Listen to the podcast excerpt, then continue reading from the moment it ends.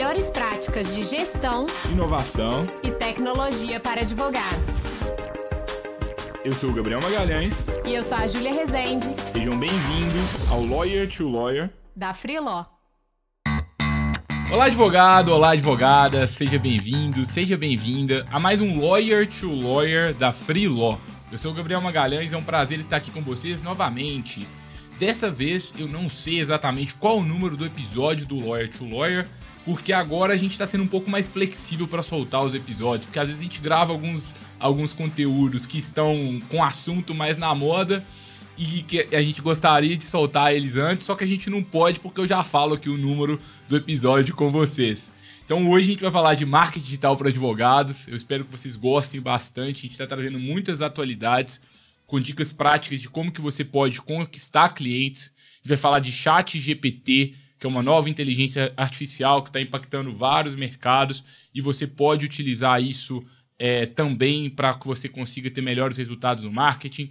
É, vamos falar de estratégias no marketing, vamos falar de técnica para quem está começando, do que está realmente funcionando agora em 2023 nesse novo mundo. É, e eu acho que você vai gostar bastante se você ficar com a gente até o final. E eu tô aqui, como sempre, com a Júlia. E aí, Júlia? Olá, pessoal, tudo bem? Sejam novamente bem-vindos a mais um Lawyer to Lawyer. Como o Gabriel falou, já a pauta tá quente, né? é, vamos trazer várias dicas interessantes, mesclar isso com assuntos do momento. Então, tô bem animada para o conteúdo de hoje. E é, queria aproveitar também para convidar quem está acompanhando os conteúdos e gosta dos nossos conteúdos e quer receber ainda conteúdos melhores né, e complementares ao que a gente está trazendo aqui é, sobre inovação, gestão, tecnologia e marketing para advogados, se inscreva na nossa newsletter que você não vai se arrepender. Na nossa newsletter, gente, o nosso objetivo é te levar para uma nova advocacia. Então, realmente, é você estar à frente da concorrência, é você, em cinco minutos ali por semana, você se atualizar das, das novidades, tanto que estão acontecendo no direito quanto fora, tecnologia, boas práticas de gestão, e também a gente passar os principais conteúdos que a gente está produzindo nesse período. Então, recomendo muito que você se inscreva, o link fica sempre aqui na descrição de onde você escuta ou assiste o episódio, né, Ju? É isso aí. Então vamos, sem mais delongas, entrar no nosso tema de hoje? Vamos lá, né? Marketing. A gente gosta bastante de marketing porque quando a gente começou a, a Freeló, é, a empresa já existia, né? Mas era é, a gente começou com muita produção de conteúdo. É, eu e a Júlia, a gente até contou essa história outras vezes, mas eram duas pessoas que tinham formado na faculdade há pouco tempo, não tinha tanto nome no mercado, não tinha tantas pessoas que conhecia na área. E o que, que a gente fez para gerar autoridade foi produzir conteúdo e foi assim que a gente foi. É, isso foi essa geração de conteúdo na internet foi muito importante para onde a gente conseguiu chegar aqui hoje. E é, a gente sempre falou de marketing jurídico. É, por um bom tempo a gente, inclusive, vendeu cursos de marketing jurídico para advogados, de inbound marketing para advogados. No momento, a gente não está comercializando esse, é, os cursos agora porque a gente está 100% focado na nossa plataforma mesmo. Então, por enquanto, a gente não está abrindo novas turmas, mas é um tema que, que a gente tem bastante experiência prática, já erramos bastante, já acertamos bastante. E eu acho que é um momento legal da gente contar muitas muita das coisas que a gente faz aqui hoje, coisas que a gente já fez, e também é, práticas que a gente ajudou centenas de advogados até o momento a desenvolverem estratégia, a gente ajudou advogados a criarem site do zero, a, a, a produzirem blog do zero, a criarem a primeira campanha do Google Ads. Então a gente está bem acostumado com as grandes dúvidas e também com os principais desafios que os advogados têm, né, Ju? É, e assim, acho que é um tema que realmente, como você falou, faz parte da nossa história o marketing digital e desde que a gente começou foi uma coisa que a gente investiu muito, né?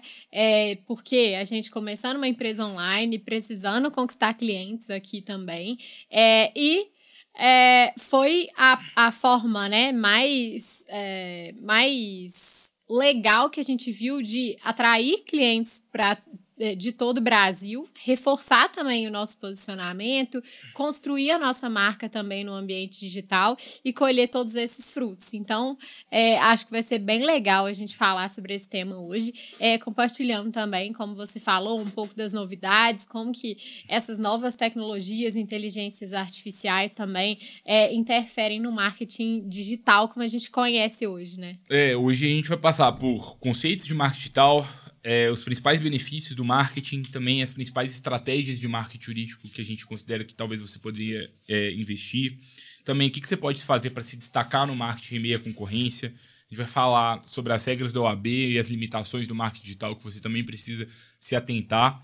É, vamos falar do chat GPT, como a gente trouxe, as evoluções do marketing digital, esse conteúdo bem fresco. E até, e até por isso, né, a brincadeira ali no início do episódio, né, pra gente parar um pouco do nosso lado aqui de numerar os episódios na hora de gravar, porque a gente tem mais essa, é, essa flexibilidade. Quando a gente lança, é, quando surge uma nova novidade, e se a gente já produz aquele conteúdo, talvez a gente pode passar ele à frente de outros que já estão gravados. É uma prática que a gente vai começar a fazer aqui também, para que toda semana saia o conteúdo mais fresco possível para vocês. É, e a gente vai fechar aqui o conteúdo de hoje trazendo dicas práticas para que você consiga realmente aplicar o marketing digital no seu negócio. É, então acho que vocês vão gostar bastante espero que, que agregue aqui para vocês. Para a gente começar aqui realmente no tema de hoje, marketing digital para advogados, é, acho que assim, vamos primeiro sair do digital, vamos dire, é, direto para o marketing, né?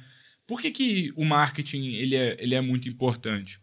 Estava estudando recentemente um livro, e é um livro sobre práticas de, de, de marketing, de persuasão, e esse livro estava comparando diferentes negócios. Assim, poxa, tem negócio que, sei lá, por que, que tem negócio que vai pagar um milhão de reais na Globo para fazer um anúncio lá na Globo, por exemplo, para aparecer lá? É porque a cada um milhão de reais que, que esse negócio investe na Globo, ele provavelmente ele retém 10 milhões, 100 milhões de reais. E esse autor que eu estava lendo, ele, ele trouxe uma frase que me marcou bastante, que é o seguinte: no fundo, o melhor negócio é o negócio que pode mais investir em marketing. Porque se você pudesse. É claro que no caso do escritório de advocacia é peculiar, eu não posso fazer uma propaganda no, no Big Brother Brasil, que é hoje é um dos programas que, que tem a maior, maior cota de patrocínio. Mas assim, se, é, se eu coloquei um milhão de reais e voltou 100 milhões de reais, no fundo eu ganhei muito dinheiro. Então, marketing são iniciativas que a gente vai utilizar para que a gente é, potencialize a nossa marca e também para que a gente consiga mais clientes. Tem escritórios que vão investir mais, tem escritórios que vão investir menos. Mas o fato é que, com certeza, você deveria investir e com certeza você deveria ter o desejo de investir cada vez mais. Porque um milhão de reais ou mil reais em, investimento em marketing é muito ou pouco. Tudo depende do retorno sobre o investimento que você vai ter. E no caso do seu escritório, é, se você tivesse aí todo mês investindo 10 mil reais em marketing, mas voltou 200 mil reais em honorários para você de clientes ali que, que fecharam com você, poxa, você devia estar super feliz com essa iniciativa. É, e, e, acho que assim, além né, dessa, dessa questão de é, proporcionar mais clientes e, consequentemente, mais honorários para o escritório, eu acho que um outro benefício é, muito grande do marketing é justamente também a gente reforçar o nosso relacionamento e é, fidelizar ainda mais atuais clientes, né? Que é uma é, é, um efeito mesmo de fortalecimento de marca e de retenção de clientes também que esses tipos de iniciativas é, de marketing geram, né? Para além da aquisição de novas pessoas, aquisição de novos clientes. E, e para investir em marketing, você pode. A, pre, a própria prestação de um bom serviço muitas vezes é o melhor marketing. Porque você fomenta, por exemplo, o boca a boca, basicamente, né, com seus clientes. É. Então, é. você consegue, é, por meio de uma boa prestação de serviço, receber mais indicações e esse geralmente é o melhor marketing. Você pode, Exatamente. por exemplo, reformar a fachada do seu escritório, deixar uma placa mais legal, passar uma imagem mais profissional, ou trocar o ponto do seu escritório. Tudo isso podem ser iniciativas de marketing. Agora, quando a gente está falando de marketing digital, a gente está falando de iniciativas que vão ser feitas na internet. Uhum. A grande vantagem disso é que primeiro, é, você consegue atingir clientes muitas vezes fora da sua cidade, se for o seu desejo, é, e você consegue ter um controle maior é, sobre os resultados que, que você terá dentro daquela estratégia. Por exemplo, Sim. se eu for usar um investimento em Google Ads, é, por exemplo, que é uma plataforma que eu vou investir ali no Google, e se as pessoas pesquisam por revisão de vida toda e eu atuo em direito previdenciário e eu quero prestar esse tipo de, de assessoria jurídica, toda vez que alguém pesquisa sobre aquela palavra que eu defini, eu quero que apareça o meu anúncio. Então, é um anúncio muito assertivo. Sim. Se a gente está no mundo ali offline, se a pessoa. Se eu mudo a placa do meu escritório, tudo bem, mas tem pessoa que está passando ali que não é meu público-alvo.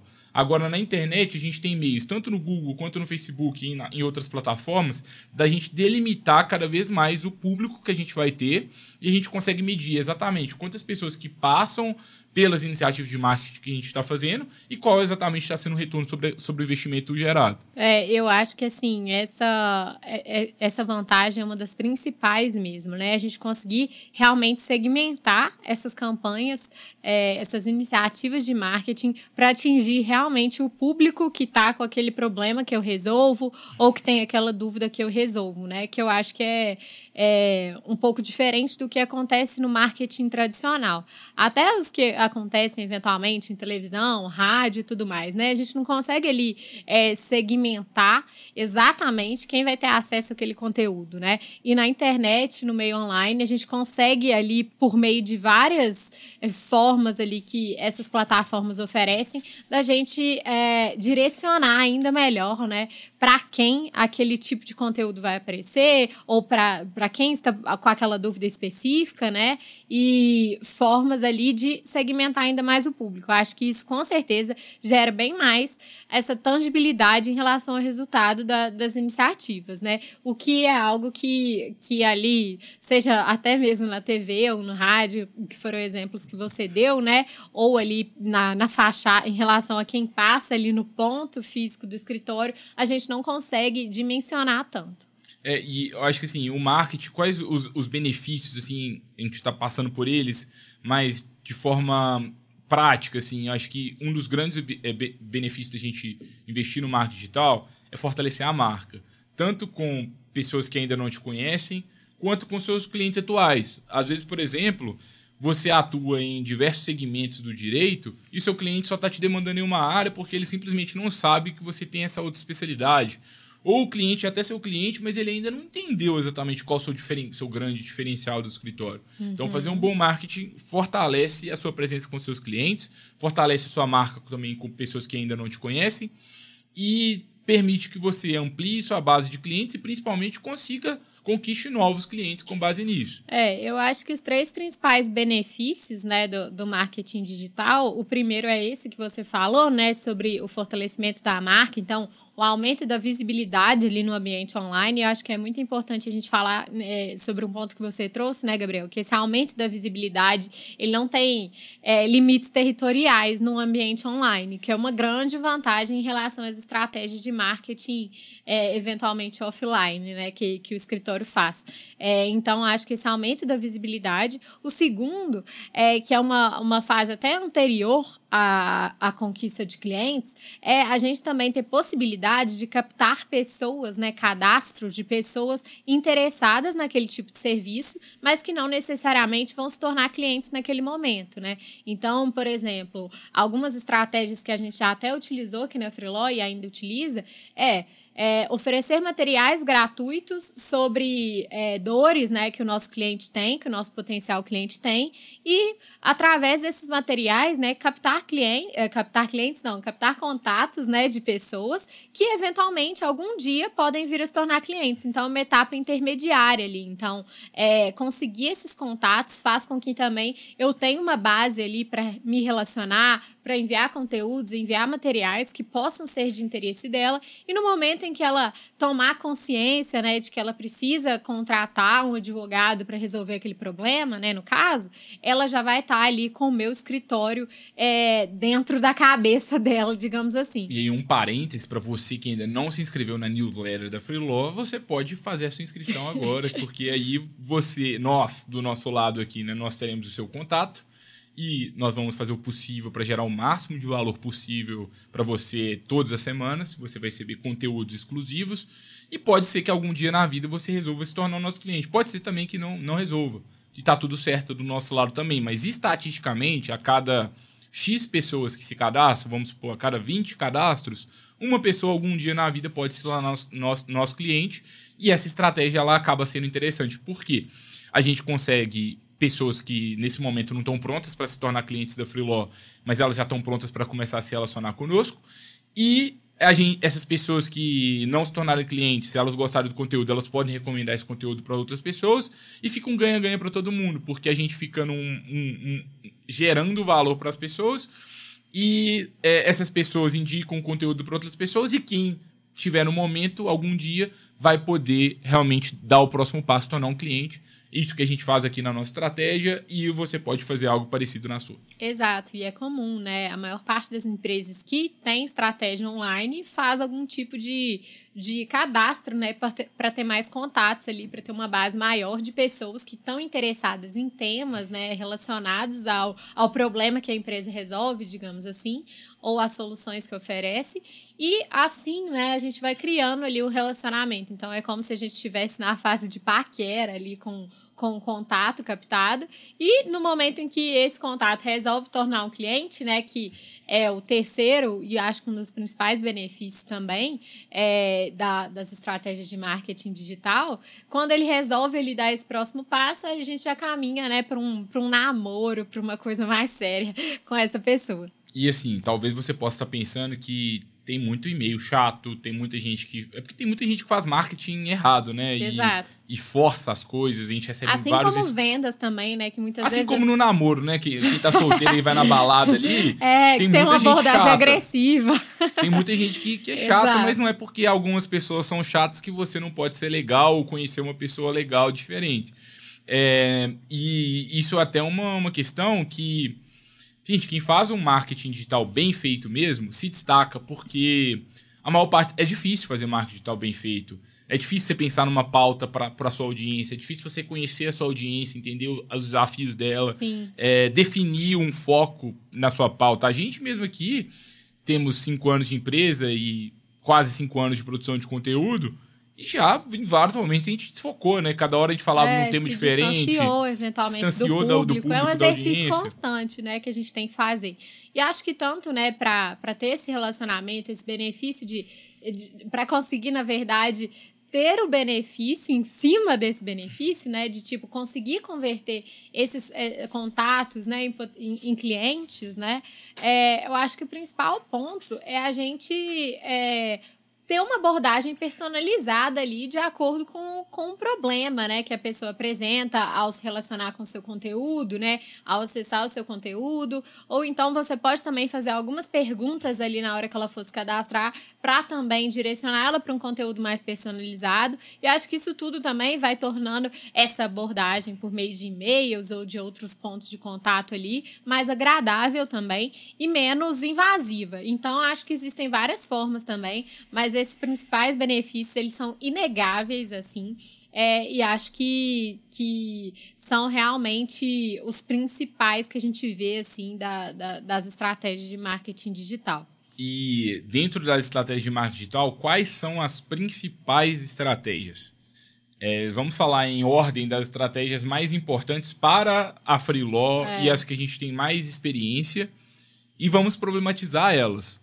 É, a principal estratégia que a Freelaw utiliza hoje de marketing para adquirir clientes é o SEO, que é basicamente o Search Engine Optimization, que é a gente criar mecanismos para a gente ficar em primeiro lugar do Google quando alguém pesquisa por algo. É, sem pagar anúncios, né? Então, é como se a pessoa digitasse uma dúvida no Google e você aparece ali entre os primeiros colocados sem precisar investir um valor em dinheiro. Você está ali porque realmente você fez essa otimização meca... a otimização do seu conteúdo para um mecanismo de pesquisa do Google. Então você faz o melhor conteúdo da internet sobre aquele tema, fica em primeiro lugar no Google. No Google ou no YouTube, por exemplo, porque não sei se todos sabem, é, mas o YouTube faz parte do grupo Alphabet, que é o grupo ali da empresa controlador, controladora também do Google. Então, no YouTube também, se eu faço uma pesquisa, eu posso ficar ali em primeiro lugar do Google. Isso também funciona no Spotify, por exemplo, é, no, em todas as plataformas de podcast também. Se, se, você faz uma pesquisa, vão vir ali os melhores resultados para aquela busca. Mas é isso que, que se tornou a principal estratégia da Freeló para a construção de marca, de autoridade e de clientes. É, acho que muito no contexto também de que hoje o Google é uma das principais ferramentas né, para a busca de dúvidas ainda. É. então, é, hoje o, o, Google ele, ele é líder né, no, nesse mercado de, de pesquisas e, e, de buscas. Então, ele é reconhecido por você digitar a dúvida e recebe o melhor resultado né, para aquela dúvida. Então, uh, o advogado, ou acredito eu que qualquer pessoa, usa o Google com muita frequência ali. E até pelo volume de buscas que a ferramenta processa ali no dia a dia, você vê que realmente são milhões, bilhões de buscas ali diárias é, que acontecem processadas por aquela ferramenta. Por isso que o SEO, né, uma estratégia bem é, conhecida e vista como uma ótima estratégia mesmo para conseguir é, ter acesso, pessoas acessando ali os seus conteúdos, os seus sites, é, e a partir disso a gente é, ter esse aumento de visibilidade, né? É. Como se tivessem mais pessoas conhecendo ali o seu ponto digital. É, hoje no, no, o nosso site da Freeló recebe em média 70 mil acessos todos os meses. É, se a gente fosse pagar por esses acessos, a gente estava ferrado, porque ia ser muito caro. É. Hoje, assim, dependendo da campanha que a gente faz no Google ou no Facebook, o clique na nossa página custa um real, dois reais. Então a gente está falando que custaria 70 mil reais, 140 mil reais para a gente ter esse número de acessos que a gente tem. É. Que, e, e, no nosso caso, a gente não paga nada para ter esses acessos. Gente, claro que a gente paga ali a manutenção do site e tudo mais, mas a gente mas, conquistou exato. um espaço nosso. Isso mas que é legal. É, exatamente. Então, esses 70 mil visitantes por mês, né, visitas por mês que a gente tem no nosso site, que o Gabriel citou, isso sem pagar anúncios, justamente porque a gente escolheu fazer esse caminho de produção de conteúdo e otimização desse conteúdo para o mecanismo de pesquisa ali do Google. Muitas pessoas não fazem porque é tipo ir na academia, gente. Todo mundo Exatamente. sabe que precisa de ir. Só que eu quero uma coisa mais rápida. Eu quero tomar uma injeção na barriga, eu quero, sei lá, é. fazer alguma coisa mais rápida, resultado instantâneo. Só que, assim, gente, é um... na prática, é, sim, geralmente a estratégia de longo prazo ela será mais inteligente. Ela é de médio a longo prazo, né, o SEO. Então, ela gera resultados ali a partir de seis, seis meses, meses um, ano. um ano, que aí você começa a ver os resultados exponenciais da estratégia. É, ela pode até gerar até um, um pouco de resultado no curto prazo, né, Gabriel? Como a gente costuma falar até para os nossos alunos. É, mas os resultados mesmo que você começa a ter realmente um volume de cadastros, um volume de novos clientes é, previsível ali por meio dessa estratégia, ela vem muito com esse longo prazo, com essa constância. Então, acho que é bem semelhante ao processo da academia mesmo, que é um processo. Você Inclusive, que... nós estamos em dia na academia é... em 2023, né, Exatamente, o projeto Mas... 2022 foi um fracasso na academia, mas agora 2023 a gente Exatamente. pegou pesado. Tam, estamos indo várias vezes na Freeló, a gente fez um desafio. É. quem for mais vezes na, na academia no ano, de todas as pessoas, né? Na verdade, por mês, vai ganhar um benefício no iFood e tudo é, mais, e tá todo mundo, todo mundo tá empolgado né, no projeto. Exatamente. E no projeto SEO também, a gente deu uma desacelerada em 2022, em certo ponto, né? É. E agora a gente também, em 2023, a gente tá reacelerando a, a, produção e otimização de conteúdo, justamente porque acho que cada vez mais, né, a gente vê a importância de ter esse território orgânico, assim, que eu não preciso pagar. 2022 foi um ano que a Freeló, e entrando já na segunda estratégia, é, assim, SEO é uma estratégia muito legal, a segunda muito legal são os anúncios pagos. O que é legal do anúncio pago? Eu pago e apareço. Então eu paguei, hoje, amanhã eu já estou aparecendo. Então quanto mais eu gasto, mais eu apareço. Então você controla muito e você tem um resultado instantâneo. Isso é muito legal para a gente testar se a gente está indo na direção certa. É, então eu sou muito a favor do uso dos anúncios pagos para que você entenda se você está na rota certa. Você entenda se você está conseguindo cliente. É, porque você, se você está consegue demorando testar muito. coisas mais rápido, né, com anúncio pago, justamente porque ah, se você faz um conteúdo para otimizado para SEO, até o Google indexar, até ele começar a ranquear o seu conteúdo, até você chegar nas primeiras páginas que exige otimização ali constante daquele conteúdo, isso, né, é, você tem um custo de tempo, de, de, de esforço. E você pode ficar assim. ali e produzir o conteúdo por três anos, você viu que você estava com o modelo de negócio errado. Exatamente. E ao contrário disso, nos anúncios online, né? Apesar de também a gente não tá falando aqui que é resultado do dia pra noite. Você tem resultado do dia pra noite, não necessariamente ele é bom. É, exato. Acho que, na verdade, eu não sei se eu diria resultado do dia pra noite, mas é, é, o que eu quero dizer é que acho que muitas vezes as pessoas têm a sensação de que é, os anúncios online são assim: você vai começar uma campanha e vai adquirir cliente. Do nada. É, muito rápido. Pode até acontecer. Só que a questão é que existe também otimizações ali para você sempre entender quais anúncios estão performando, quais não estão e tudo mais, né? Também exige um trabalho. Acho que muita gente tem a ilusão de que é uma coisa mais fácil do que realmente é. É. Mas eu acho que o ponto né, que a gente está falando é que justamente você consegue validar coisas mais rápido, porque você consegue, por exemplo, é, distribuir um conteúdo, né, colocar um conteúdo para ser acessado por milhares de pessoas é, num período muito menor de tempo, né? É, e no- em 2022, a gente é, investiu muito em anúncio, porque 2022 foi um ano que a Freeló fez muitos testes. Então, a gente queria saber qual que era o melhor plano para a Freeló. Melhor a gente trabalhar com um plano mensal, com um trimestral, com um anual, com um pacote. Qual que é a melhor forma da gente trabalhar? E a gente foi validando. Ah, deixa eu jogar aqui 100 pessoas para esse plano e ver o que, que vai acontecer. Deixa eu jogar 200 para esse outro e Sim. ver o que, que vai acontecer. Qual é a melhor forma de a gente comunicar esse plano? É, é melhor falar, por exemplo, ganhe mais honorários é, e faça menos petições ou faça o dobro de petições na metade do tempo? Então foi um ano que a gente queria validar essas coisas para a gente saber qual era a melhor forma da gente comercializar o nosso produto e também de se comunicar com a nossa audiência. E qual foi o problema? A gente hum, fez muito isso e a gente investiu menos do que a gente deveria nos nossos principais canais. A gente já estava grande, assim, digamos assim, no SEO, nos canais orgânicos, e a gente meio que se acomodou nesse ponto. E aí, em 2023, a gente falou assim: calma, acho que a gente está errado. Foi até uma dica de um fundo de investimento que a gente tá, tá, tá, tava se relacionando, e eles falaram com a gente assim: acho que vocês precisam de ter mais clientes é, batendo na porta de vocês sem que vocês tenham que pagar por isso. É, até porque uma coisa importante de falar, né, nos anúncios, que a gente consegue fazer tanto pelo Facebook, né, que aí é Facebook e Instagram, pelo Google, que a gente consegue anunciar tanto no YouTube quanto no, no Google Buscador mesmo, e também o LinkedIn, né, que ele é- TikTok, É, Pinterest, tem, tem outras também, mas É. principais são essas. Exatamente. E assim, a gente consegue fazer os anúncios ali e você fica muitas vezes é, refém de uma variação de preços também.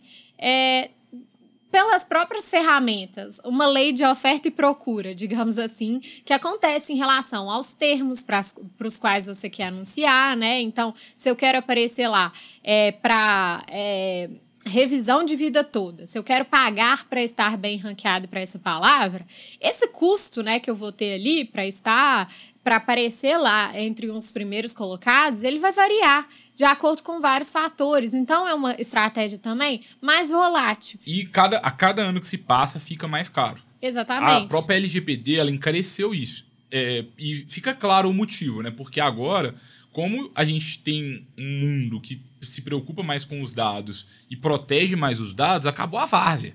Antes o É. Google e o Facebook faziam o que eles Coletavam quiseram. milhões de dados de todo mundo. Hoje em dia, até quem te- teve aquela questão do iOS 14, né? Que quem é, é, começou a, a ter celular e tudo mais, é, a gente viu que é, tinha umas questões de coleta de dados ali que não. Que, é, não estavam né, sendo é, passados para Facebook, para Google, e isso tudo in- interfere ali na, na performance, digamos assim, dessas campanhas. E encarece também. E se a gente for analisar o cenário macroeconômico, por exemplo, a gente vê o Facebook demitindo. O Facebook, em 2022, teve um dos piores anos. Eu acho que deve ter sido o pior ano é, da história do Facebook. Caiu bastante o, o, o Zuckerberg perdeu bilhões de, de dólares da fortuna dele, muito porque o mercado está difícil para eles, porque eles estão sendo menos assertivos, porque agora eles Exatamente. têm menos dados, e os anunciantes têm que pagar mais caro para ter os mesmos resultados, e a cada ano fica mais caro. Então, a gente ter uma estratégia só que só depende de, de anúncio online, ela é uma cilada. A gente deve usar os anúncios como uma forma da gente entender se o modelo de negócio está legal, para entender o público se ele está legal, para entender se a oferta vende. Porque, gente, também é, tudo, claro que tudo depende do, do perfil de cliente que você atua, mas se você entende que da data que o seu cliente procura até a data que ele assina a procuração não demora tanto, é tipo 20 dias, em um mês, em dois meses, se você está rodando campanha e não está funcionando, você não está gerando cliente, você está fazendo alguma coisa errada. Ou Sim. você não sabe se comunicar com o cliente, ou sua oferta não está boa, você está fazendo alguma coisa errada, então é o momento de você ajustar. Uma coisa que a gente fez na Freelog, que eu acho que a gente errou na nossa estratégia de marketing, foi que a gente produziu muito conteúdo, muito conteúdo, só no orgânico, sem colocar o nosso modelo à prova mais cedo. Porque se a gente tivesse feito isso meio que de forma mais simultânea, olha, eu faço um anúncio para testar diferentes ofertas, como a gente fez no ano passado, e enquanto isso a gente produz conteúdo, provavelmente a gente teria resultados mais rápidos. É, eu acho que, a, que essas estratégias, elas funcionam muito bem em conjunto, porque aí eu acho que você consegue aproveitar o melhor dos, dos, dos três mundos aqui, que na verdade a gente vai falar de uma terceira, é, você consegue aproveitar o melhor, né, de cada um, é, e ali é, usando cada um, digamos assim, para o que ele tem oferece de melhor, né? Então eu acho que a produção de, de, de conteúdo otimizada para SEO, ela tem o seu lado positivo, né? E acho que é, essa construção de marca ela é muito boa por meio disso, porque você realmente começa a construir ali, uma autoridade no ambiente digital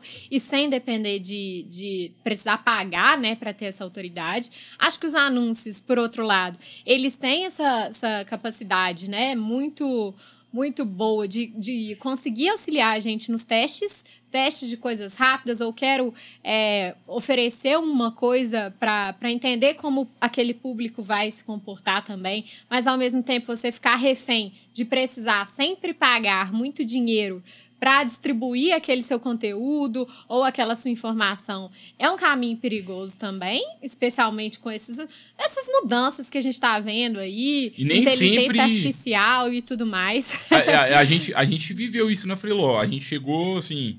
A gente chegou... A gente teve um mês ano passado que a gente gastou uns 15 mil reais, mais ou menos, em anúncios. E... É, depois teve um outro mês que a gente gastou mil reais e no mês que a gente gastou 15 mil e no mês que a gente gastou mil, a gente conseguiu o mesmo número de clientes. É, tem que, Porque não tem é... que tomar cuidado. É, às vezes a gente gasta dinheiro errado, por isso que também é uma. E faz uma... parte de gastar é, errado, exato. não tem que ter medo também. É, acho que a questão sentido. aqui, quem vai para os anúncios online tem que ter isso em mente: que você vai gastar um dinheiro para testar certas ideias, mas que muitas vezes você vai gastar errado e que não é preto no branco. Não é porque você vai é, gastar ali que você vai ter um retorno sobre o investimento imediato. Então, é, é muito no teste mesmo. E você tem que estar disposto a errar. E acho que o terceiro ponto, né, é, a terceira estratégia também que, que muitas pessoas utilizam são as redes sociais, né? Então, é, a produção de conteúdo ali nas redes sociais, mas que eu acho que é altamente impactado pelo, pela segunda estratégia, que é dos anúncios, né? Que hoje a gente tem um, uma questão de que, como essas plataformas, né, Link, LinkedIn, é, LinkedIn até um pouco menos, mas principalmente Instagram, Facebook e, e é, TikTok, ainda um pouco menos também, mas principalmente Instagram e Facebook, né? Que acho que estão com essa, essa questão dos anúncios mais antiga e mais enraizada. Como eles, o modelo de, de ganhar dinheiro deles é por meio dos anúncios pagos, né? Como eles monetizam a plataforma, principalmente por meio disso, é, hoje a gente fica refém do algoritmo ali entregar o conteúdo. Então, acho que é muito mais difícil hoje construir uma estratégia é, que viralize, que te gere muitos benefícios e clientes ali, sem investir em anúncios nas redes sociais, mas ao mesmo tempo é um, um, canal também que acho que ajuda muito na construção de marca, especialmente é muito usada para fidelização de clientes também, especialmente no mercado jurídico. Acho que faz todo sentido você usar a rede social para criar uma conexão maior com a sua audiência ou com as, os clientes que você já atende e humanizar um pouco a sua Sim. marca, né? Então acho que é bem importante para isso, mas hoje eu vejo cada vez mais essa estratégia combinada.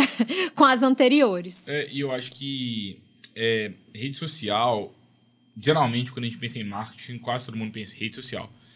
É, rede social dos, das estratégias, justiça seja feita, é a estratégia que a Freeló menos domina, que a gente menos praticou na nossa vida até é. então. É, isso diz muito sobre eu e a Júlia, porque foi a forma. A gente sempre quis produzir é, a base da nossa estratégia em conteúdos que sejam úteis no longo do tempo. É claro que, como eu mesmo trouxe no início desse episódio de hoje, às vezes tem conteúdo mais fresco, que se a gente solta um pouquinho antes é mais legal para a audiência. Mas a gente sempre tenta fazer com que um conteúdo que a gente gravou em 2023 seja útil em 2026, se possível. Então a gente sempre quis fazer isso. Para economizar o nosso tempo, porque eu quero que uma hora minha aqui gravando podcast, ela daqui a três anos ela ainda esteja rendendo 30 horas todos os meses de pessoas novas assistindo aquele conteúdo. Então a gente sempre quis é, focar a nossa estratégia em canais dessa forma. A rede social é um canal que ele exige muito, muita dedicação de tempo, de relacionamento com a audiência e os conteúdos eles morrem sempre, né? Então eu faço um stories de 24 horas ele morre. É, mas é um canal que gera muito resultado e é inclusive um canal é, que nós que, assim, queremos priorizar mais agora também sim. em 2023, ser uma estratégia mais mais constante lá do que a gente sempre teve historicamente atualmente. É, eu acho que assim, é, só, só para fazer uma diferenciação, acho que é, o conteúdo o conteúdo da rede social ele pode ser perene Assim como conteúdo produzido no Google e, né, para o podcast, por exemplo, e conteúdos perenes são esses conteúdos realmente que vão ser úteis ao longo do tempo, não são esses conteúdos novidades. Ele, eles podem ser perenes nesse sentido, né? Mas eu acho que o problema é justamente esse: você ter que ficar renovando suas publicações sempre para que você consiga aparecer ali para sua audiência, né? Que aí é postar no feed, é postar no stories e ficar sempre fazendo aquilo ali. É claro que você pode reaproveitar aproveitar depois conteúdos que você já fez, mas é sempre. É, é, você sempre precisa publicar uma coisa nova para aparecer para sua audiência, né? E a vantagem de, por exemplo, é fazer um conteúdo otimizado para SEO, que é uma estratégia que a gente até domina mais e faz muito, é que aquele mesmo com aquele mesmo conteúdo você aparece várias vezes para sua audiência a partir do momento que ela faz aquela determinada busca ali no Google, por exemplo. Então, um conteúdo que a gente produziu há um ano atrás, ele ainda rende muitas visitas e muitos cadastros até hoje, né? Então, ele ainda gera clientes até hoje, sem que eu precise fazer uma nova nova publicação para ficar renovando ali, para ficar reaparecendo para minha audiência, né? Você escalar, né? Exatamente. Porque é uma hora sua isso é muito legal, gente. É, assim, é. é um artigo que a gente escreveu ah, em 2019. A gente, a gente é suspeito para falar de SEO, né? Porque a gente adora. é, mas o SEO tá ameaçado ainda. É. A gente vai falar sobre isso. Exatamente. É, vamos ver qual, qual vai ser o futuro do SEO. Não no curtíssimo prazo, mas tá é. ameaçado. A gente vai falar disso. É, antes de falar sobre a ameaça do SEO, que eu acho que o pessoal pode, deve estar curioso, vamos, assim, passar das estratégias, o que, que você pode fazer para você se destacar assim, no marketing, para a gente começar uma estratégia, basicamente? Primeira coisa, acho que você tem que entender qual que é o público-alvo da sua estratégia. Então, assim, é, o que que... Para quem que você vai produzir aquele conteúdo? E se você não sabe para quem, você vai acabar não produzindo para ninguém cada vez mais é uma a gente percebe a gente sempre que, fala, né? E a gente tem que nichar cada vez mais. A gente sempre acha que a gente tá falando com a pessoa, mas sempre dá para ser um pouco mais específico. A gente está sendo cada vez. A gente está tentando cada vez mais, ainda mais agora nessa quarta temporada do podcast, ser ainda mais específico com quem que a gente quer se comunicar. A gente quer se comunicar com um advogado que queira ser cada vez mais moderno, advogado ou advogada, né? Que queira cada vez ser mais moderno, que queira empreender, que queira encarar, enxergar a advocacia como um negócio é, que queira fazer a diferença na vida dos clientes, que queira crescer. É, então, esse é o tipo de público que a gente quer comunicar cada vez mais. E a gente visualiza essas pessoas, e eu estou falando que agora pensando em vocês, e é provável que vários de vocês se encaixem nessa descrição que a gente está falando. Mas se você não visualiza isso, é, vai, na hora que você fazer o conteúdo, a pessoa não vai sentir aquilo tipo assim, ó, o Gabriel tá falando comigo. Ela Sim. não vai sentir essa, essa empatia. É, e aí acaba ficando um conteúdo muito genérico, né? Muito é, Wikipédia, digamos assim, né? Sem uma personalização, sem é, ensinar para sua audiência o que ela precisa fazer, ou sem falar sobre a dor que ela está sentindo, sobre o problema que ela está vivendo ali. Então, é muito importante essa definição de público-alvo, até para que o seu conteúdo seja assertivo em comunicar com o público que você deseja comunicar. Então, é, isso vai gerar com certeza, mais visibilidade online, mais cadastros e, consequentemente, mais clientes. E você tem que definir também qual é o seu posicionamento. Por exemplo, você é um escritório mais, mais caro e você atende público que, que vão pagar mais, escritório mais barato, mas que vai atender mais volume. Qual é o seu posicionamento? Como você vai se comunicar? Sim. Tudo, tudo isso vai mudar a sua estratégia. E aí, a, definindo essas premissas, eu gosto muito que você entenda quais serviços que você quer ofertar. E se você está querendo começar no marketing digital, uma coisa que me ajudou muito a, a realmente fazer com que a gente tenha resultados mais rápido é a gente é, ir por etapas. Então, assim, qual é o primeiro serviço que você quer ofertar online? Ah, eu atuo em previdenciário. Eu vou começar com revisão de vida toda, é isso. Então, todos os clientes que eu, eu vou focar toda a estratégia nos três primeiros meses para revisão de vida toda, eu quero ter cinco clientes nesses três Sim. primeiros meses. É porque acho que muitas vezes, né, uma coisa que atrapalha quem quer se destacar é, né, e, e, que acaba sendo um obstáculo é: ah, meu escritório é full service, atua em todas as áreas, ou então oferece vários tipos de serviço ah, meu público ele é muito diverso.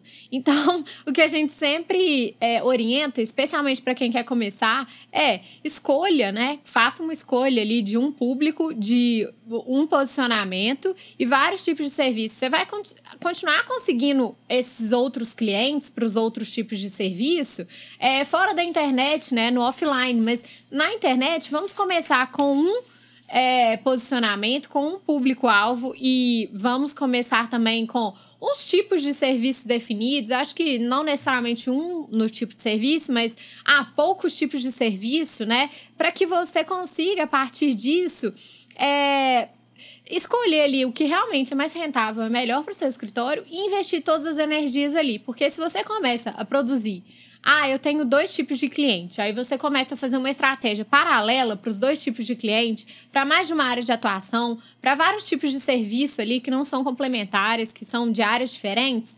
Você consegue começa a dividir forças da sua estratégia.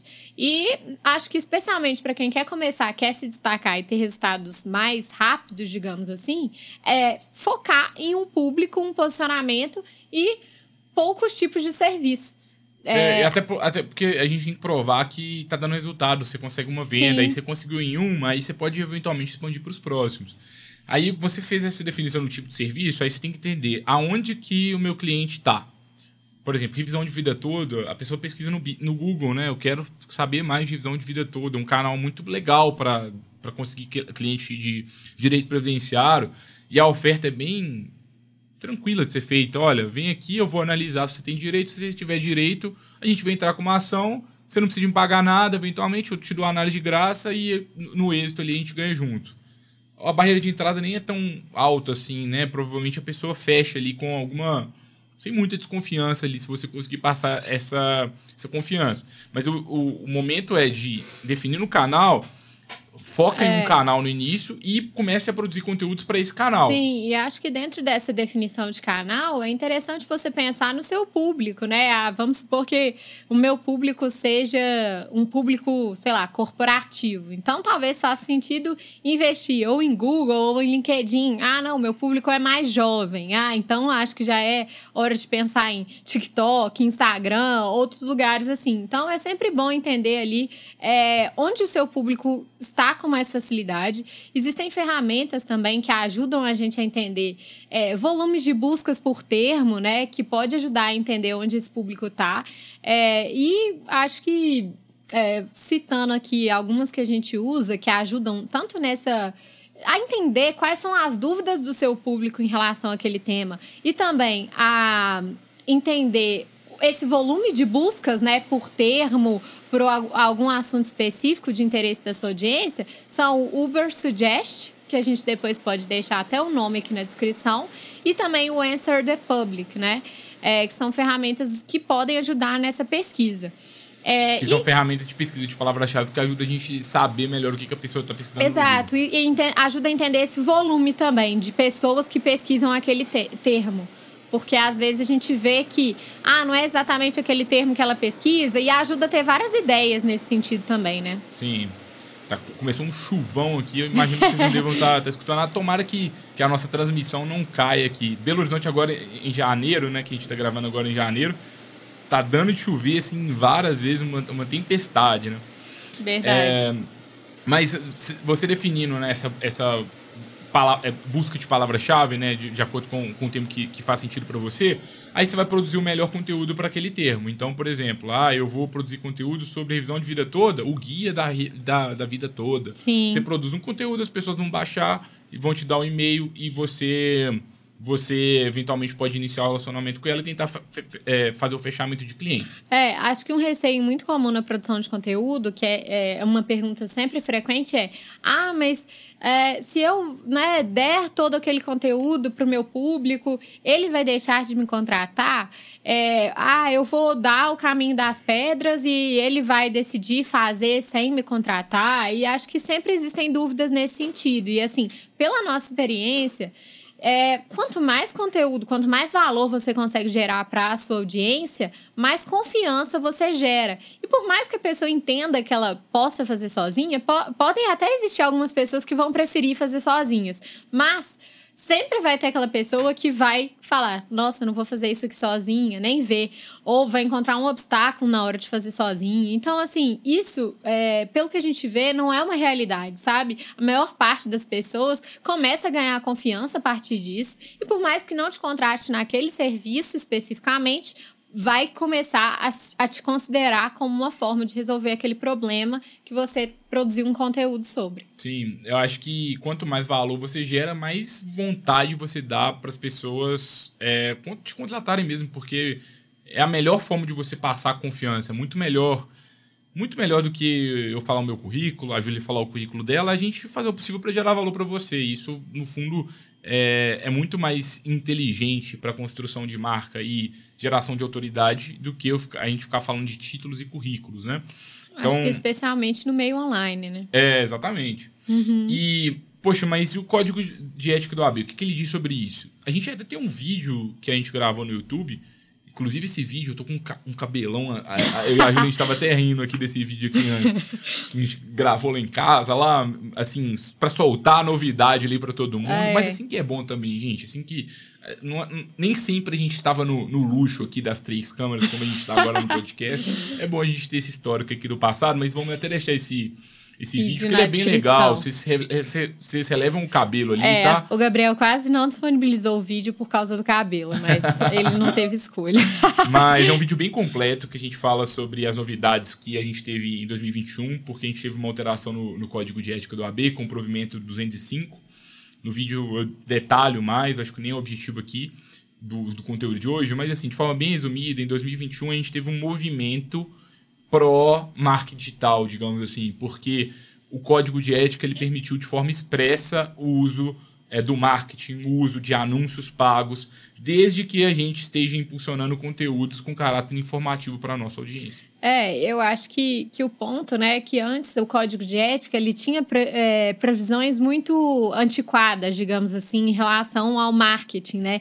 Então ainda previa as, as formas tradicionais de, de exercício do marketing, então falava de rádio, de televisão, é, de coisas que passaram a não fazer tanto parte né, da, da rotina de quem faz o marketing ali no dia a dia. E aí começaram a surgir várias dúvidas sobre como que a gente pode usar as novas ferramentas né, da, da, do marketing 4.0, desse meio digital, para é, em prol né, da, da do marketing jurídico ali.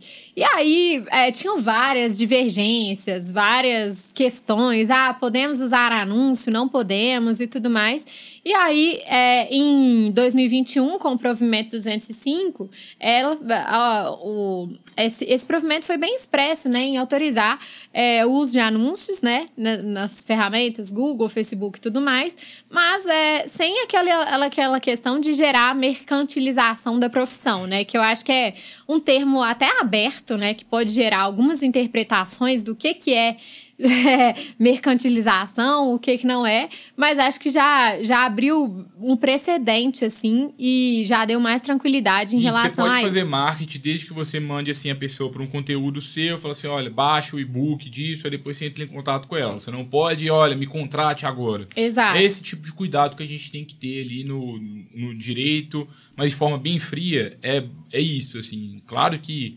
tem mais detalhes que a gente poderia entrar, mas a gente vai deixar esse conteúdo complementar também, até pra gente não. não E eventualmente a gente vai acabar atualizando esse conteúdo também, até pra eu estar com o cabelo melhor, né? Com a barba mais, mais, bonita no dia, pra, pra gente ter uma nova versão desse conteúdo ali antigo, mas eu recomendo que vocês assistam esse vídeo também, que tá aqui na descrição. E agora. Tem mais algum ponto, Ju, que você quer passar não. desse? Vamos passar um pouco pro, pro chat, é, o chat GPT. Não sei se todos estão sabendo, mas é, a gente está num momento de grande mudança. É, eu, eu acho que, assim, desde a da criação da internet, no meu ponto de vista, não surgiu nada do nível é, dessa inteligência artificial que a gente vai falar para vocês aqui agora, que é o, chat, o ChatGPT, que é um, um robô criado por uma empresa que chama OpenAI, é, que basicamente ele responde qualquer, qualquer pergunta que você faz ali. E ele responde muito bem, você fica assim impressionado. É claro que tem erros, é claro que tem muitas limitações, mas o fato é que a é indústria é impressionante é, e viralizou de um jeito assim muito grande. E, e o, o, fundador da empresa, o Sam Altman, ele até falou assim: olha, gente, eu entendi que viralizou, mas vocês vão se desapontar. Porque, tipo, vocês estão esperando uma, uma evolução assim, muito mais rápida do que realmente vai ter. Realmente o mundo vai mudar muito com a inteligência artificial, mas também não é tudo isso que vocês estão falando, não. É, vamos ter um pouco de calma. É, mas ele, inclusive, ponderou, né? Poxa, se realmente o mundo for do jeito que ele imagina que vai ser daqui a pouco, vai mudar tudo, é, mas tudo para bom tudo mais. E é, é uma nova mudança, é tipo. É, a gente tá falando de um tema, tipo assim, a gente. É, eu fico imaginando assim, é tipo na década de 70, o pessoal tava querendo imaginar o que era a internet, e a gente aqui nesse podcast agora, querendo imaginar o que, que vai ser o mundo agora com essa nova inteligência artificial, então é um pouco é, difícil. Mas eu acho que assim, uma coisa que a gente já sabe é que o padrão de uso né, da internet, até eventualmente dos mecanismos de busca, vai mudar muito, né?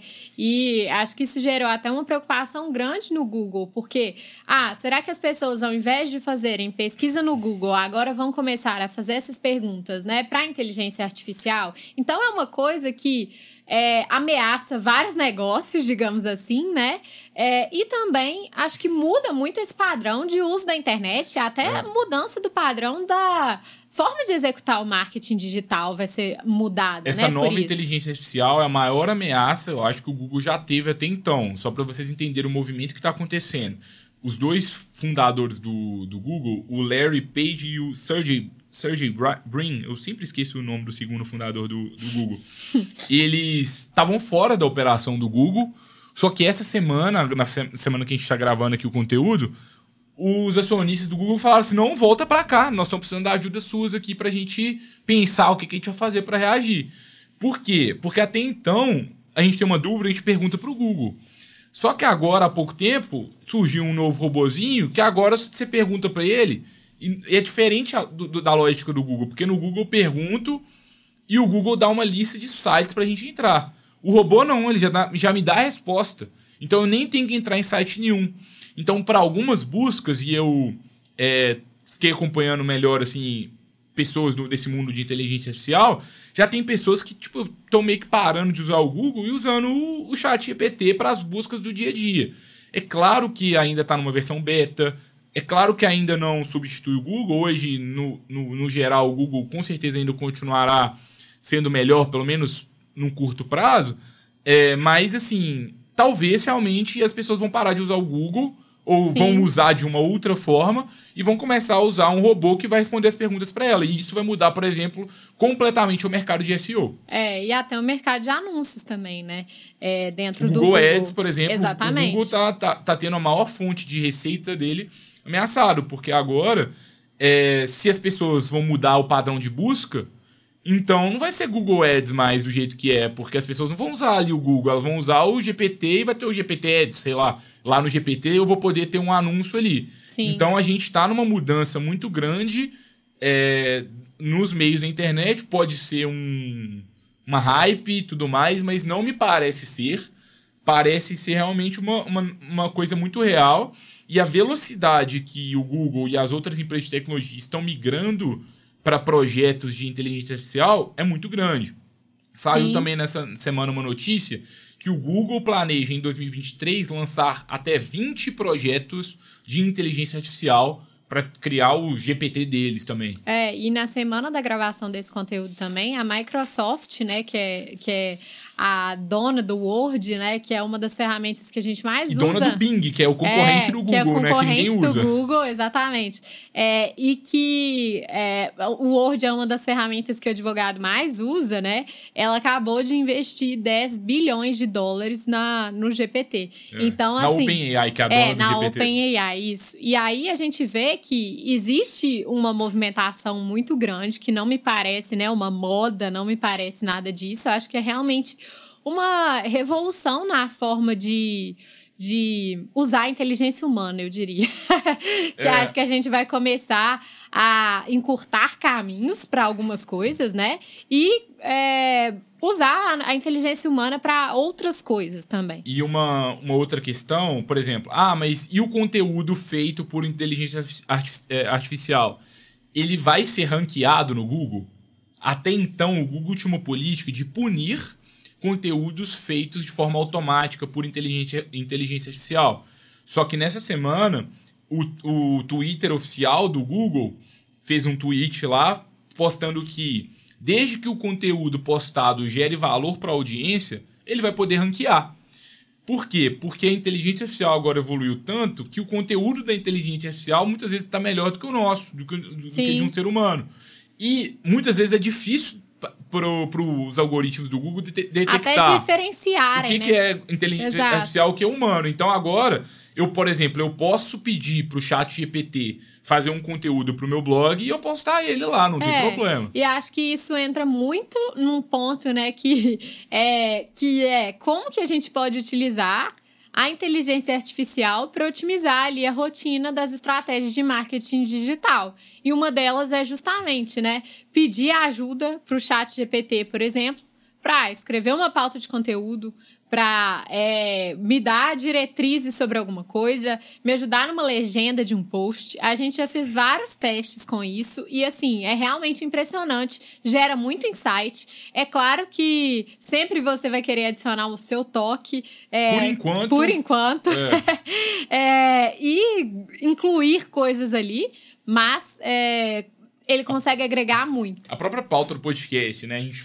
fez a pauta, aí a gente vai lá, GPT, tema tal do Lawyer to Lawyer, cria uma pauta. Aí a gente Sim. comparar a nossa com a dele, sempre tem uma coisinha ou outra ali que a gente pode, Pode pegar acrescentar. e agregar pra gente trazer aqui pra vocês. Então a gente, a gente tem utilizado o GPT aqui na Freeló para criação de pauta. A gente está agora também é, fazendo teste de proposta de valor para saber melhor assim como que a gente comunica é, melhor sobre o nosso produto. Né? A gente até mencionou alguns Uhum. desses testes. GPT, cria para mim aqui 10 ideias de proposta de valor baseado nessas aqui. É, acho que uma outra forma também, por exemplo, é: ah, o meu público é, é o público tal. Me, me dê ideias de temas, né, de dúvidas na área previdenciária que esse público tem. Então, a gente pode testar realmente esse uso é, dessa ferramenta de várias formas. É, eu acho que é só a gente entender qual a melhor forma de perguntar, né? Pelo que a gente tem visto, é, às vezes o resultado ele melhora de acordo com os detalhes que você dá. É tipo assim, a gente tem que saber usar a ferramenta, uma ferramenta nova, né? Então, por exemplo, o Excel. Eu não sou muito bom do Excel, mas se eu souber criar a fórmula ali, o Excel faz muita coisa para mim. No GPT, se eu souber dar um input para ele de uma forma melhor, eu vou ter um resultado mais legal. Eu vi uma, uma publicação no Instagram recentemente é, de, um, de um empreendedor, ele falando assim que ele está fazendo os, os anúncios dele da seguinte forma. Ele fala assim, GPT, eu quero que você comece o meu anúncio assim e eu quero que você termine ele assim. Agora me deu o anúncio completo. E fazendo isso, ele disse que está tendo uma assertividade legal. Mas tudo a gente ir aprendendo e testando. Sim, acho que outro caminho também é que, que a gente tem visto aí é as pessoas usando até a inteligência artificial para fazer postagens automáticas mesmo, né? Acho que já tem muita gente é, criando produtos a partir do chat GPT e automatizando muitas coisas repetitivas a partir dessa inteligência também. É, um amigo meu, é, que inclusive é o Breno, ele já até foi entrevistado aqui no Lawyer to Lawyer você pode é, pesquisar aqui, Breno Pires, Lawyer to Lawyer, que vocês vão ver a entrevista com ele. Ele é rato, assim, de tecnologia e tudo mais. E ele hum, me mandou um artigo que é o seguinte: de um, um caso de estudo que uma pessoa chegou e pediu para o chat GPT criar o post. Depois ela pediu para a inteligência artificial criar a imagem do post e para outra inteligência artificial ir lá e já agendar o post. Então faz o post automático, faz a imagem automático e a agenda automático, já, já sai tudo pronto. E já tem esse nível de, de possibilidade é, acontecendo, embora igual o próprio a tecnologia ela já, lá já fala, né? Beta, calma, toma cuidado. Talvez deixar tudo 100% automático não, não é legal ainda nesse momento. Sim. Mas, gente, tá mudando tudo. E eu acredito muito que assim, é um mundo imprevisível, dá medo. Eu já confesso que eu já tive insônia por causa disso duas noites, sendo bem específico, porque dá, um, dá bastante medo, é um pouco assustador. E eu fico imaginando, se eu que trabalho com tecnologia o dia inteiro tive insônia, imagina quem é mais quadrado, assim, mais conservador.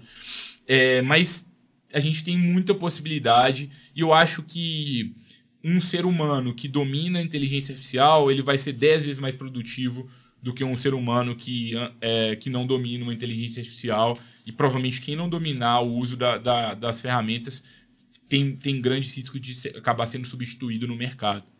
É, e acho que assim, para a gente concluir. concluir, né? E, ah, é, entendi a importância do marketing digital, já entendi as regras da OAB, os benefícios, já sei como até usar a inteligência artificial ao meu favor nesse processo. É, e como que eu vou começar, né? É, ah, a partir disso, qual vai ser a minha estratégia, né? Acho que, além da, dos pontos que a gente trouxe, né, de, da importância da definição de um público, de um posicionamento, de definir é, um, um serviço ali e fazer a produção de conteúdo, a gente tem alguns passos também que são indispensáveis para a gente ter o nosso ambiente digital, digamos assim, configurado para que ele ganhe essa visibilidade e a gente consiga é, ter esses benefícios de aquisição de clientes, de aumento de visibilidade mesmo, de fortalecimento de marca. E o primeiro passo, assim, né, que é uma coisa que é muito importante para quem quer estar no meio online e conseguir ter todos esses benefícios é justamente a criação de um site ou de um blog, né? Então, assim, ah, é, é, é, preciso criar um site ou um blog? Na minha visão, é muito difícil você conseguir ali ter uma presença, é, uma visibilidade mesmo, um alcance significativo sem ter um site ou um blog, sem ter o seu ambiente próprio. Porque às vezes quando a gente está na rede social e, sei lá, eventualmente até quando a gente configura ali um, o Google Meu Negócio, que é quando você coloca lá seu negócio para aparecer no Google com seu endereço e tudo mais, a gente não tá, não tem um ambiente próprio em que a gente pode fazer as nossas próprias estratégias e divulgar o nosso próprio conteúdo, dispor ali da forma que a gente quiser. A gente tá, acaba ficando refém um pouco, né, desses outros ambientes. Então, eu vejo a criação de um site é, ou de um blog como um primeiro passo, assim, para a criação da estratégia ah, de marketing ninguém, digital. Ah, mas ninguém acessa blog, eu não acesso blog. Gente, blog é, eu vou ter o conteúdo que eu vou produzir e vou, eu vou tentar ranquear em primeiro lugar do Google. Ou do GPT daqui a pouco, a gente vai descobrir é. como que vai ser esse novo mundo aí. Mas por enquanto é o Google, é ele que manda, deve mandar por, por um tempinho ainda, por mais que ele possa entrar em declínio ou vai, vai acabar ganhando essa batalha. Mas assim, é a gente postar o melhor conteúdo da internet sobre aquele tema. É esse que é o objetivo. E as pessoas vão encontrar com a gente. Então, o site e o blog. É, temos o site e o blog, aí eu vou definir o foco da estratégia e quem que é o nosso cliente. Com base nisso, a Júlia já até deu algumas dicas práticas. Eu vou pesquisar o que, que as pessoas mais, mais buscam no Google. Então, quais são as principais dúvidas que elas enviam lá, ou quais são as principais dúvidas que elas enviam no chat GPT. É, e aí a gente vai saber isso. Por enquanto, as ferramentas é, nos dão insight é sobre o Google mesmo. Então, a gente tem aí duas que a Julia trouxe, que é o Answer the Public e uma outra que é o Uber Suggest. Que a gente vai deixar as duas aqui na descrição do episódio para vocês é, brincarem. Então, você digita lá o termo e vai mostrar a dificuldade para você ficar em primeiro lugar do Google e quantas pessoas por mês buscam aquilo. Sim. Isso acaba ajudando bastante para que você é, saiba as melhores oportunidades. Eu quero sempre produzir conteúdo que tenha mais buscas e que seja o conteúdo mais fácil. É, e aí, depois disso, né, é realmente produzir o melhor conteúdo para o Google, né, otimizado para o Google. É, e a, acho que nesse processo, né, de produzir o melhor conteúdo para aquela determinada busca, né, que a gente viu, ah, eu quero ranquear para a palavra-chave revisão de vida toda, né, que foi o exemplo que a gente deu. É um processo que a gente sempre faz aqui na Freeló e que a gente sempre indicou para os alunos do nosso curso, é você fazer a pesquisa daquele termo no Google, para entender o que, que o Google considera um bom conteúdo para aquela busca. Então, eu vou lá digitar no Google revisão de vida toda e eu vou verificar ali a estrutura daqueles conteúdos que estão ocupando a primeira posição. Então, isso é ótima forma de fazer um benchmark. Eu não estou falando para você copiar, para você não acrescentar informações que você acha importante ou para não mudar a estrutura. Mas é legal ver ali o que, que já está na primeira, na primeira página, porque quer dizer que o Google já considerou aquele conteúdo excelente para aquele tema. Então, eu sempre gosto de ver e ver no que, que eu posso superar aquele conteúdo e deixar ele ainda melhor. E aí, você pode também agora, nos, nos, nos tempos de inteligência artificial, pedir para a inteligência artificial fazer uma pauta, que é o que a gente está fazendo no podcast. Eventualmente, você pode até pedir para a inteligência artificial, depois de fazer a pauta, pedir para ela escrever conteúdo. E aí, você ao invés de você trabalhar escrevendo conteúdo, você já trabalha revisando o conteúdo da inteligência artificial. É, ou você só pede para ela fazer a, a pauta você compara as duas pautas, melhora a pauta Sim. e você escreve sozinho. E acho que isso reduz muito trabalho e ajuda a manter também a constância, que é muito importante para a produção de conteúdo. Então, assim, é, não adianta você escrever um conteúdo bom e depois de dois meses escrever outro conteúdo bom. Então, a gente sempre aconselha muito a manter essa constância de produção de conteúdo e o nosso, a nossa indicação né, é sempre um conteúdo por semana no blog. É, porque isso vai fazer com que você passe a ganhar essa relevância ali para o Google de uma forma mais rápida e eficiente. Aí você vai postando uma vez na semana no Google, geralmente a gente recomenda que você comece com texto, porque texto é mais fácil, você exige, não exige edição, acaba sendo um, uma produção de conteúdo mais barata. Mas se você tiver contato com outro, não tem problema, pode começar com vídeo, com podcast, mas a nossa recomendação é sempre começar com texto e aos poucos você vai é, acrescentando novos canais.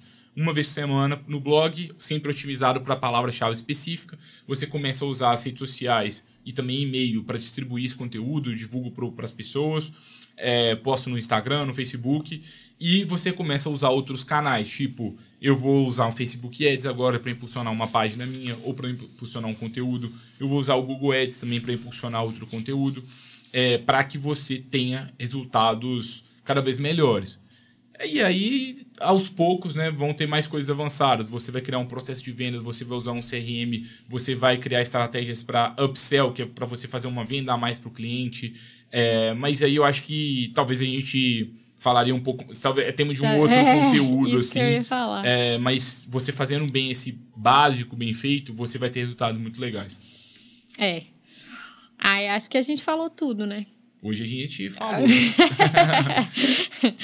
É, é. Aqui no conteúdo de hoje, né? A gente tá deixando aqui alguns presentes para vocês, já indicamos alguns conteúdos. A gente tem um mapa de conteúdos também que a gente fez há, há mais tempo. O mapa de marketing jurídico está muito atual. Vamos deixar também para vocês baixarem se tiverem interesse. Mas o convite principal aqui, né? É, se você tiver que fazer uma única coisa, se inscreva na newsletter, porque a newsletter é o principal canal de comunicação nosso com vocês. É, e acho que assim, para quem também ficou é, curioso né, em acompanhar essas notícias sobre tecnologia, sobre inovação e como isso também impacta o nosso mercado, como por exemplo o chat GPT, é, acho que é um convite ainda mais reforçado para que vocês se inscrevam na nossa newsletter e tenham acesso às principais notícias, porque além disso a gente faz uma curadoria de conteúdos interessantes é, que você vai gostar e além de, de trazer sempre os nossos conteúdos autorais, coisas para complementar, né?